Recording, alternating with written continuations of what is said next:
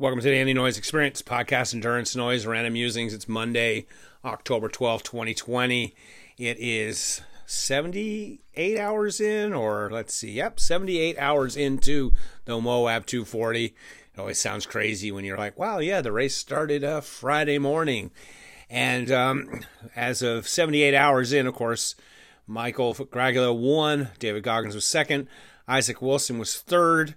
Whit Weisbrom was fourth. And what's really interesting is I just got home and Philip Lowry is at 241 and Robert Hiram is at 240.1. So less than a mile separating them. And they will be finishing the race shortly as well. And, um, and then right behind them, you got one, two, three, four, five, six. In seventh place is the lead woman who's been in the lead for quite some time, Jessi Langehaug, and she's at 234. So she's got another seven miles to go, and it looks like she should be able to hold on to that uh, seventh place. The second place woman is 12 miles behind at 224. That's Jody Seminole. And then uh, Denise Barassa is at 219. Um, then uh, those are the top three women. Then if you scroll down, my buddies Carla Katra is at 191 miles. Good to see. And Carla's at 189. And what happens is people often leapfrog in these races. I've paced and crewed uh, the Tahoe 200 twice.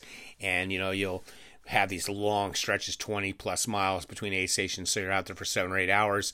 And then you come get to the uh, aid station and possibly obviously sleep since they've been out there for three days. I think they got over four days to finish this up. So they're definitely getting going. So that's kind of an update uh, 78 hours into the race.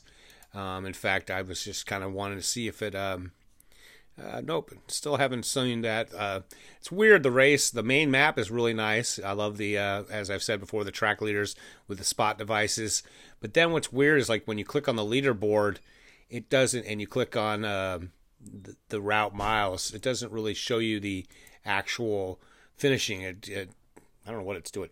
It's very strange here. So that's a little weird. But I do like this race flow where it shows the graphs and it shows how people were progressing throughout the race and where they pulled away. And you can kind of see like up until like 140 something miles, first and second place, Michael and David were right up with each other. And then um, Goggins had a obviously looked like a, a fairly big break right then must have laid down for a little while and then they then then they kind of just were going at the same pace.